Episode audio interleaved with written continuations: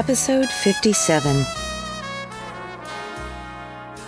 The sun burns bright for January, and deep green grass and washed clean streets, while the river runs angrily to the cove. Greetings and welcome into the Pawtuxet General. I am your host, Jess. This week we have a super hearty bacon cheddar jalapeno scone, a refreshing cranberry cocktail, and from local folklore, curses, places, things, and from beyond the grave. Creepy. But first, I really must thank our Patreon subscribers. These well hydrated folks are the rushing current, gentle fall of rocks, climbing fish, elegant bridge, and fragrant breeze of the river that we call the Pawtuxet General without whom we would be a dry bed. So thank you. And if you would like to become one of these life giving streams, check out our page on patreon.com or simply follow the link in the show notes. But until then, let's talk about cranberries and then a savory scone.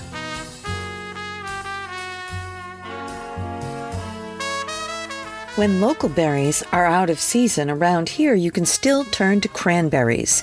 They can be found frozen, jarred, canned, and sometimes still fresh.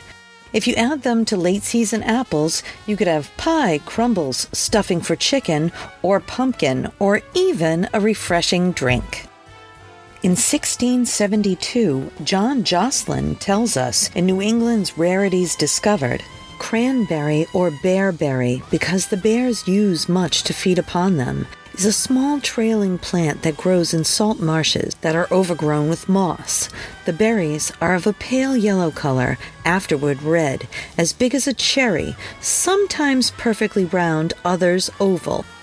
All of them hollow with a sour, astringent taste. They are ripe in August and September.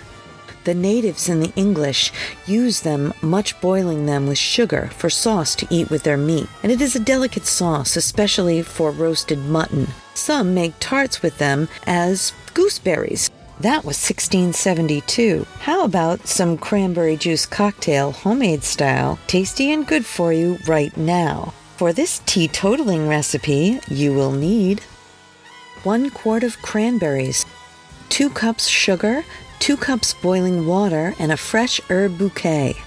Boil the berries, sugar, and water together until the berries are soft. Strain and then press out the rest of the juice. Add a fresh herb bouquet of lemon thyme, lemon balm, hyssop, and burn it. Boil five more minutes, remove the herbs, and chill. If you don't have access to those herbs, you could use one lemon balm tea bag the same way. This is best over ice. Or pour half a glass full of soda water, a perfect dry January treat. But let's just say you want a little something to wet your whistle. You could add two ounces of chilled vodka and a nice squeeze of lime, and then you have a Cape Codder. Enjoy either way. During the winter in Pawtuxet Village, it can get slow. Folks stay home a bit more, and when they do come into the bakery, they want something that'll stick to their ribs through all that snow shoveling and ice chipping. It occurred to me that a savory scone may be what fit the bill. Something salty, some heat, some crunch, and some cheese. The bacon cheddar jalapeno scone can be served cut in half, toasted with a sunny up egg on top of each side, made only more epic with bacon and melted cheese sauce or sausage gravy. Even simply toasted or just in your hand, they are lovely and are the star of the old cafe's winter routine. If you can't make it to our pop up general store, you can make these yourself. Preheat your oven to 400 degrees. For this recipe, you will need 1 half pound unsalted butter chilled and cubed, 3 and 3 quarter cups of flour, 3 quarter cups of cornmeal coarse, 2 and 1 half teaspoons of baking powder, 1 third of a cup of sugar, 1 teaspoon baking soda, 1 half tablespoon cracked red pepper, two large jalapenos, seeded and chopped small. I'd wear gloves for that. You'd only make that mistake once. Two cups shredded cheddar, plus a third of a cup more for the topping. Two cups browned cubed bacon, well drained. Five eggs, four for the mix and one beaten just for the topping. One cup skim milk and one and a half cup of fat free yogurt. First of all, the dry ingredients should be stirred together the flour, cornmeal, baking soda, and powder, as well as the sugar. Then take the cube butter and add it to the flour mixture, squishing the butter cubes with your fingers as you go. When all are squished, add the chopped jalapenos, two cups of shredded cheddar, and the two cups of bacon. Set aside and then make your wet mix of four eggs, one and a half cups of yogurt, and one cup of skim milk. Mix this together. I only used three cups of wet mix at this time. And then add it to the dry mix. Barely incorporate the wet mix. Leave dry bits here and there. They'll get mixed in as you scoop. The less you mix, the better. That's why Grandma's scones are always the best. She has the gentlest touch. Scoop or roll and cut as you choose, but then paint them with a beaten egg and top with a little cracked red pepper and shredded cheddar.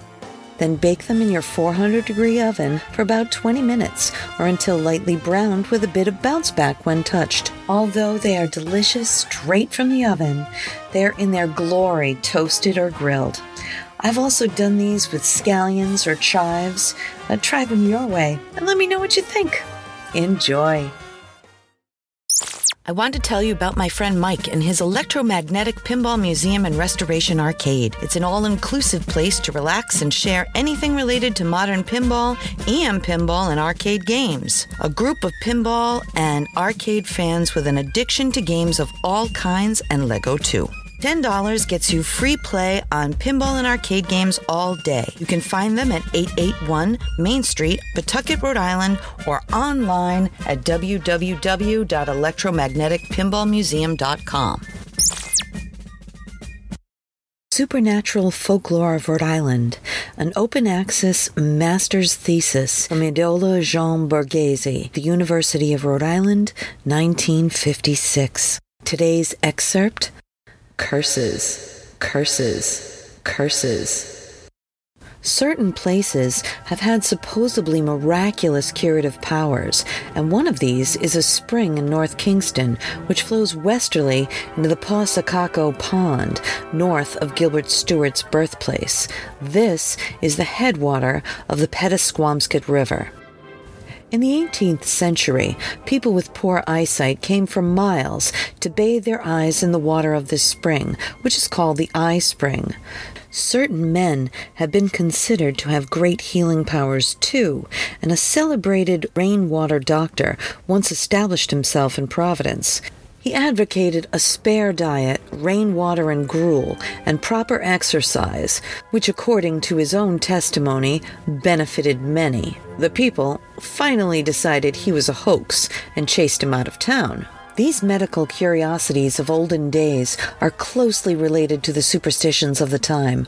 For one who believed that the cat's tail in the ear would cure an earache would very likely be easily led into giving many inanimate objects various kinds of powers, healing or hurting. An opal ring was one of these objects which carried a spell. John Bell, son of a London merchant, came to Newport before the Revolution as the king's revenue officer. There he met Mary Antony, a daughter of a Quaker and a staunch patriot, and they fell in love. They were secretly married before his return to England in 1766, and as a parting gift, he gave her an opal ring that had belonged to his mother. She took the ring and wore it secretly in her bosom. Years slipped away, but John was never able to return to his wife. The revolution began, and the engagement off Hatteras in 1778, John was killed. And from that moment, Mary wore his ring on her finger, no longer afraid of her father's wrath. But her life began to ebb away. A few months later, as she lay on her deathbed, she presented the ring to a friend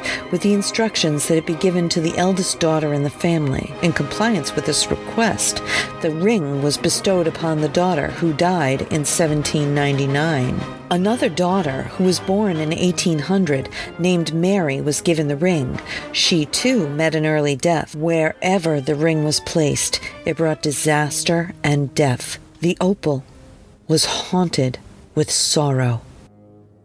Although good wishes went with the giving of the opal ring, the ring itself was cursed, and no one could escape the spell. There are many tales of curses that were effective for many years. In the early 1750s, in Swansea, Massachusetts, A vagrant fortune teller, Geoffrey Martin, put a curse on Miss Chloe Wilbur, who had made him angry. Your husband will have a withered left arm. Your eldest son will drown in a seething river. She married William Hammond, who had a withered arm and they came to live in North Kingstown. The couple had 10 children, all reaching maturity.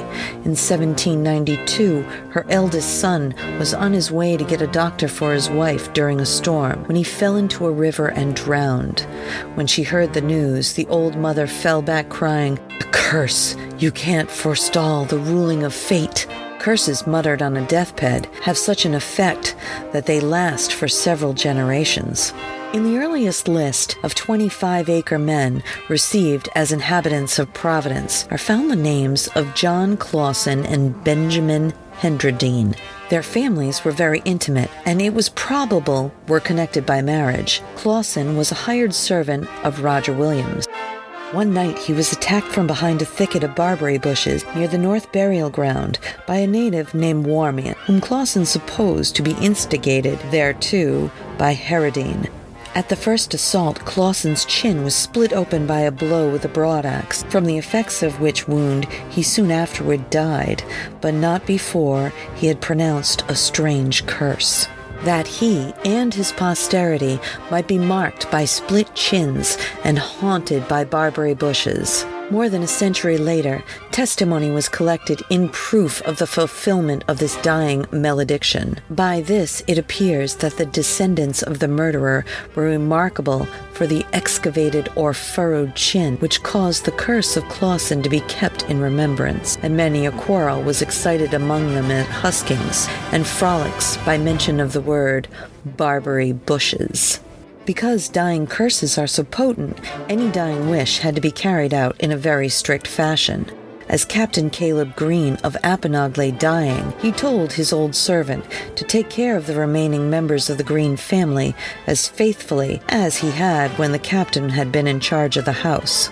I'm going to be buried right up in the plot behind the house and can keep an eye on you, the captain reminded the servant, and it would be a good idea if you came up to my grave once a week and knock on my stone three times. Then you just tell me what you have done wrong during the week, or if you have done everything just right, tell me that too. And for the rest of his life, the servant went to the captain's grave to carry out the orders of the dying man.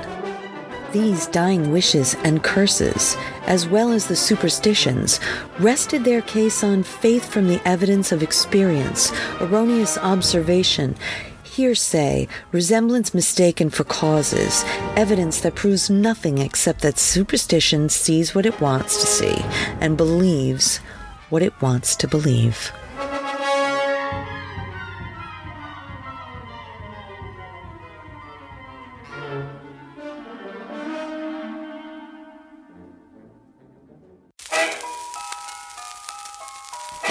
Once again for joining us at the PG. If you have a question, suggestion, or for the love of Pete, a ghost story, our email is jess at pawtuxetgeneral.com. Drop us a line. We'll get right back to you, and we may use your input on the podcast. But until then, I'll meet you right back here next time at the Pawtuxet General. A Something for Posterity production, pre recorded in Pawtuxet.